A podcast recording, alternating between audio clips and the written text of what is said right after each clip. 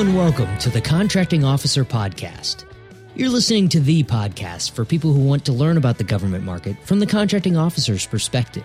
If you are a contracting officer, we hope to give you a little more insight into industry's perspective. Our mission is to make government contracting better one contract at a time. Today's episode explains two more acronyms you should be familiar with if you're in the government acquisition world. Let's get started. Hey, Kevin, today we're going to explain what a COTAR is, what a core is, and we're going to talk about who these people are, what they can do, and what they can't do. We are. Core and COTAR is yet another example of a confusing acronym that we thought we should define here. All right, so what are we talking about? I'll define COTAR, C O T R. Some people say all the letters, some pronounce, try to pronounce the unpronounceable acronym COTAR. COTR stands for Contracting Officers Technical Representative. The the other version of it that's sometimes used is CORE, C O R, and that's Contracting Officers Representative. Now, it's, it's a feature that's in the FAR at, at our FAR reference for the day. That's right. FAR cite for the day. 1.604 and it's also defined in DFARS. It basically says the same thing. I don't know why DFARS bothered to, to go farther with it, but DFARS is 252.201-7000. So look them up if you want to take a nap. For those of you following along in the FAR. Right. So so, so what it says, both cites basically say that well, I should say first, we're going to say core from now on because that's one syllable instead of COTAR, which is two, but same thing. All about being efficient. Same thing, right?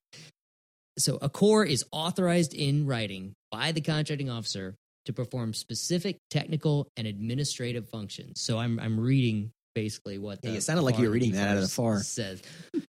It also says that it so it's in writing. It it must be a government employee. Can't have a uh, contractor employee that that's being the contracting officer's representative and that person must countersign basically accepting the responsibilities that have been uh, they're authorized to do generally they send a copy of that letter to industry to the contractor so you know who your core is and what they're authorized to do or not do in some places a core is it's basically the program manager there's another way of thinking this is the guy that's that's the interface to the contractor for the government that's managing the program So to think about this, and we, we talk about the idea of a basic of a con- the basic elements of a contract is on one hand you need somebody who needs something, and on the other hand you have somebody who can make that something, and in between is a contracting officer. Well, think of the the core as the somebody who needs the something. So it can be a program manager, it can be the customer, it can be representative of the customer. It's it's gonna it's gonna be different depending on the size of the contract, the agency rules. Is it a service contract versus a product contract? So that that's why this term gets thrown around so much because it it it can be used by certain agencies and sometimes it's called a program manager. It's the person that's responsible for making sure everything on the contract gets done. So we just kind of lay it out there as a, an overall structure so you understand that it's not as simple as, oh, all the cores do this. Just like the rule of all contracting officers are a little different because of their agencies, et cetera. Core is going to be the same way. So before we go any farther, the R in the acronym is representative. Why do COs need representatives, Kevin? They can't get everything done. We'll start with that. That's that's the reason it jumps to the top. There are lots of reasons. I'll go through a couple of them here, but that's kind of the biggest one for me. Is that it's really really hard to get everything done, and so they need somebody at the ground level, the contract level, making sure that that the nuts and bolts of when a, a contract says move the cup from this side of the table to the other side of the table. Contracting officer may have 50 contracts. They they can't track them all. To have And- one person that's watching the cup and says, "Yeah, they moved the cup and it took the right amount of time." So that's and understand, I mean, if you expand that technically, if you if you use cup as as like the photon or something like that, the, the CO might not even understand that the, whether the cup is moved or not. So they need somebody that understands how to know that that cup is moved. Yes, and so the, the great example would be some of the software development contracts that I had. I I didn't know whether or not the phased array worked. if you're counting on me, if you taxpayer are counting on me to tell whether or not this this contract is actually causing what's supposed to be happening with this laser, I don't know. So, that, so there's a technical piece of this is that they need the contracting officer needs a representative to do that. Yeah. So the CO knows the acquisition part and the contracts part, the the, the far part, the fun part of the job, right? The core fills in the blanks, not fills in the blanks, but re- that's really the biggest part of it is is understanding and knowing whether or not what the government's trying to achieve is being achieved. and think of it in terms of the con- we talk about this a lot the contracting officer is kind of managing the business side and this core is managing the technical or the execution of the actual contract. So there, there are the differences. Right. So the core gives you the the tech like like the definition in the FAR says. This is the technical knowledge. They bring the program management skills, and what the core becomes is a single point of contact for the customer. So they represent the mission or the user, or sometimes they are the user, but they represent who has the need and bring that face to industry. And despite the title, they don't actually work for the contracting officer. How about this? 99% of the time, as far as we know, they don't actually work for it. right. It's the contracting officer's representative, but most of them would punch you in the face if you said, "Oh, you work for the CO." Yeah, because in going back to you think about what this looks like is the contracting officer helped this customer award a contract. The contract is now awarded, and the customer is the one that has the need, and they're the one that's interacting with the contractor who's getting the work done. So that representative is is living in the contract that was awarded. So it's a parallel. It's kind of a yin and yang exercise where, yeah, there's there. It, it, don't think of it as hierarchical. Think of it in terms of it's a yin and yang where they're they're working together in the same direction. You like to say acquisition is a team sport, right? This is the the core is one of those team members. Yes, and and think in terms of there's a program manager who could be a core. There's a finance person. There's a there's a user who understands the technical requirement that the, the thing that has to get done. There, there are all these the lawyer. There are all these players right in the overall process, and a core is a big part of, particularly in the contract admin side. So in terms of how the team works together, it's very important that the contracting officer and the core aren't driven just by personality because that's another one of those pieces as far as what makes a core unique is it, it could be limited by the agency procedures, et cetera, but could also be limited by the personality of the contracting officer, the history, and maybe some issues that may have come up with the core at times in the past. There's all these are people doing the Sounds work. like right? you have personal experience. Yeah, but that, that that's not and- sure. on both sides, and so it's it's an interesting uh, it's an interesting role that is, is as much art as it is science. So let's talk about why this is important for people to understand what a co- core is. I was going to say COTAR. Stick to one syllable. so the reason it's important is because cores have limited authority and they can't delegate that authority to anybody else. So they may, and this gets back to your personality thing, they may not act like they have limits to their authority. And depending on their ego, they may not believe you even when you show them a piece of paper that says, here's what the authorities are delegated to you. So, you, whether you're a contracting officer or whether you're on the industry side, you need to understand what a core is allowed to do and what they're not allowed to do. And, and to be fair, that core may not have, I'll say educated. It sounds like a really nebulous term, but they may not really understand the contract well enough. So, for example, one of the things that, that is the responsibility of the contracting officer is to give the the core training on this is the contract that you're the core for. There's a really jumbled set of words there, and so the idea is they need to understand what what what can I do, and if so what happens sometimes is a, is a person comes into a new job they're they're a you know a government employee in charge of some service contract that's already been awarded, and somebody says, "Okay, go manage this," and if they don't lay out, get a, an explanation from the contracting officer, what exactly is my authority? What what does this contract do? Where is the box that? I, and it's a big box. It could be a huge box, but they got to know where the walls of the box are. And most agencies make them take a class. You, you got to be certified or qualified via a class first, but that doesn't mean that they paid attention. And it, and it also it's it, it goes back to the contract. Going back to the making government contracting better, one contract at a time. This is contract specific. So just because you've gotten core training on what a core is and understand the basics of what I can and can't do at at the fifty thousand foot level, if the individual contract that you have says that there's only so much money on the contract, but you don't you don't know where to look, you don't know where section G is in the contract because the contracting officer didn't show you that this is how much funding there is, and if they spend one penny more, we got a problem. If you don't know that, then it's hard for you to be a really really effective core. So it's it's it's both the overall training and it's also understanding of the actual contract you're manager managing. And again, that's that can be a tall order, and that's that's a team sport. Everybody's got to work in the same direction there. So let's talk about what a core can and can't do. And it's more fun and easier to actually start out with the things they can't do. So a core or it's is more negative. Yeah, right, right. so cer- certain things are delegated to contracting officers, right? Contracting officers sign contracts. So cores can't do that. So what best way to describe that, and this is going back to the FAR stuff, I'm going to read a little here. Not authorized to make any commitments that change the price, the quality, the quantity, the delivery terms, and then the catch all or any other term or condition of the contract. So that sounds like it rules out rules a core out from doing anything at all. But what they're really trying to say is a core can't direct a contractor, can't tell industry to do any work that's outside of the scope of the contract. So they can't tell you to start working, they can't tell you to stop working, they can't tell industry to keep working when the period of performance is over because it's not quite the work isn't quite done yet.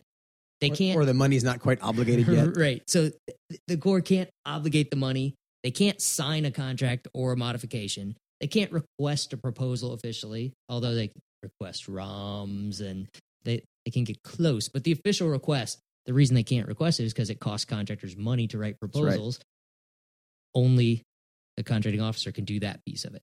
So there's a whole list of what they can't do. But to sum it up succinctly, can't tell industry to do anything outside of the scope of the current contract. That has to be that's direction that has to come from the contracting officer. So that leaves us with what can a core do? If they can't direct a contractor outside the scope of the contract, they can direct them to do things within the scope of the contract. So for instance, if you had a contract that said paint my house, but it wasn't specific on the color, the core could work with the contractor and decide what color the house would be painted. Now, they probably couldn't tell him to paint a second house, also paint my guest house. That would be nice. Probably couldn't tell him to use paint that's twice as expensive, that's twice the quality of what was agreed to before. But the the general paint it this color brown is within the scope of the contract and maybe not defined specifically. So the core is monitoring the contractor performance and making sure that they're actually painting it the color that that it's supposed to be painted, but not telling them to paint anything else. Does that make sense? It does. And we could extrapolate this into much more complex contracts, but the, the, the basic idea is is the work getting done?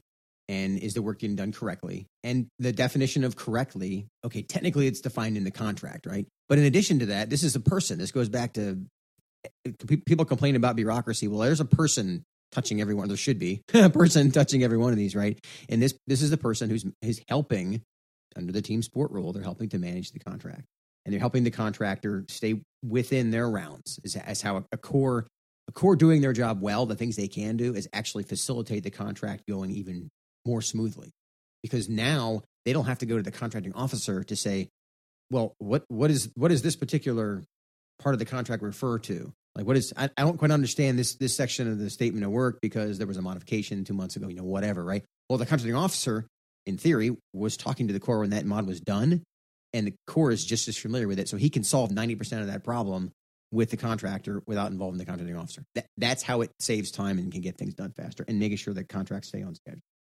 For example. So we always wrap up with why should the government care about this stuff? Why should industry care about this stuff?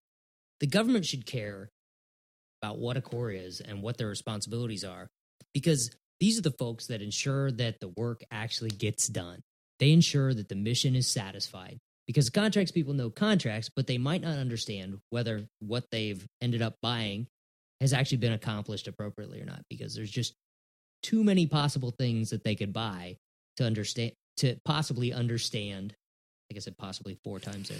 There's too many things they could buy to have a chance of understanding the details of all of them. And this also allows the contracting officer to multiply their time. Is they're able, going back to saving people time, right? The idea of if you have really effective, a team of really effective cores, and by the way, a lot of people, the core isn't their only job. It's not the only thing they do. It's, you know, it's right. sometimes it's, they may have five or six contracts that the core on. But the point is, it allows the contracting officer to manage more contracts because the cores are helping, depending on how many they have, they could have multiple cores. I have had as many as five reporting to me on multiple different contracts, and that allowed reporting me to manage. To you, that would have been funny if they if you ever told them they were reporting to you. They were they were they were yeah okay. Let's what I meant by that there was they were reporting the status of the contract. There you go. Uh, so yeah, that's see how easy that is because it's a live wire. But you get the idea. Is it allowed me to, to get more done because I know they're they're helping to manage the contract by making sure the contractor is is a, getting the work done. So the other reason why the government should care is because if you don't understand what a core's authorized, what a core is authorized to do, what what they can and can't do, if you don't understand that, then they end up going beyond their authorization and unauthorized actions cost everyone time, money, and energy to fix. So if the Corps tells the contractor, no, no, no, no, just keep working, we'll get the money, it's okay. Well, if the money doesn't show up and the contractor kept working, oh, uh oh, yeah. it's a whole other podcast. and that leads us to why industry should care. So the core is the person who needs to understand that you are doing your job in industry or you're not going to get paid. If you have to submit your DD 250, this, you know, the, the infamous government document that says I'm done, accept what I've delivered to you. The core is the one that understands whether or not you've delivered what you what you're supposed to and signs off on that in most cases. Mm-hmm. You may not get paid for work if you weren't properly authorized to do it. So this goes back to if the core says, go ahead, keep working, don't worry about this, and your contract doesn't say it's okay to keep working, it's your fault if you take direction from that person. If you're an industry, if you take direction from a person who's not authorized to do that, it's your fault. And the government doesn't have to pay you for that work. So that's a really big in- reason for industry to care and understand what a Corps' responsibilities are. And I'll give you another example of that from the, the other perspective. Uh, one of our clients had a the Corps sent them a letter at I think it was a Tuesday afternoon. They said, "Oh, your contract's going to be out of money on Friday," which means that they were going to have to you know let go like 15 people. And fortunately, because they were a client, they freaked out, but then instead of emailing back and spazzing, they called us and said, well, "What does this mean?" And we went through the process with them and explained to them that you know, the Corps isn't authorized to do things like that, and walked through if there is actually a termination happening. Here's what's going to happen. Showed them FAR Part 49. Number one, they were able to understand what just happened. Number two, they were able to sleep through the night because now they're not freaking out over having to fire their employees. They have a plan for the next morning. Then they go talk to the contracting officer in the morning, figure out what happened. Actually, they were shuffling money around within the contract. It was a, a, it was more of an administrative CLIN structure issue. But the point is, the Corps could have created a train wreck. Because think about that from a from a, our client's perspective. If she had told all her employees, "Oh, you're out of work on Friday," you can't unfire that gun. Right. She loses a lot of credibility with with, with it. That, that's the kind of, I guess we'll call it ripple effect that a Corps who doesn't necessarily understand what's going on, and that is one could be cynical and say, "Oh, the Corps should know better." Well, okay, the contracting officer should also be educating them on when you send this kind of email to a company, they're going to freak out. So that's the kind of stuff that it's really important for the Corps to understand what they can and can't do. And yeah. that's why industry cares because understand what that messaging from a Corps can mean to you.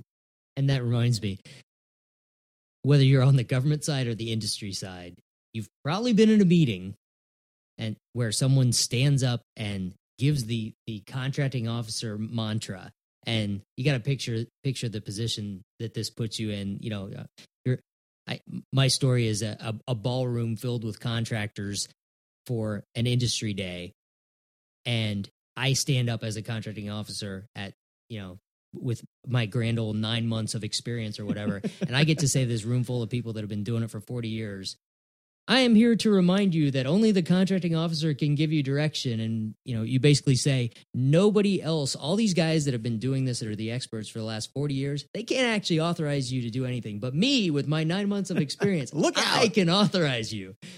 So awkward story, but that's that's the truth of it. The contracting officer has the power of the pen that can actually do these things. The Corps has specific duties that are authorized by the contracting officer for them to do on the contracting officer's behalf. And that's why they're called the representative. So let's wrap this up, Kevin. Let's. The Corps is the counterpart to the industry program manager. So the guy that's running the program for the industry probably talks to the Corps on a regular, regular basis and rarely talks to the contracting officer. The Corps given specific authorities by the contracting officer, and that varies, like you said, by agency, organization, contract type, personality, yeah, by contracting officer, temperature, barometric pressure, yeah. right, wind. and the big point is, if you don't understand the role and the authorities, there's risk that you're adding to the relationship and to the contract. And one big, maybe we didn't say this already. I think we may have, but just to foot stomp it. If the Corps does something that they're not supposed to do, and you as a as a contractor do it anyway, it's on you because you're supposed to have read your contract. And that sounds callous and mean, and you know, big government, blah blah. But if you think about it, it that's why the contract's written down. And you can point all the fingers you want, but that's that's the the part to consider is that at the end of the day, the contract is going to rule the conversation. And if it said you will not show up on a holiday and you do, whoops. So there you go. Last last little flag for you. All right. Anything else? Yeah. To the listeners, thanks for being a podcast listener. Remember that the topics are driven by you. So don't forget, go to contractingofficerpodcast.com, hit that contact button, and send us what you want to hear about. You can connect with us on LinkedIn. We're on Twitter and Facebook. And Kevin, I'll let you. I'll let you My, my favorite, part. please let, write us a review on iTunes because it's how people find us, and we're giving away this information for free. So please help them find it. If the podcast is enough for you, that's awesome. If you want more, you can join the Skyway Connection. Go to skywayacquisition.com, connect, use the promo code podcast. You can try it for free for a little while. Take that next step and get deeper into the topics that we talk about on this podcast. There you go. Thanks. All right. Thanks, Kevin. Talk to you later. Okay, that's it for this week's episode. As always, if you have questions, comments, or complaints, go to contractingofficerpodcast.com, hit the contact button, and let us know what you think. Thanks for listening.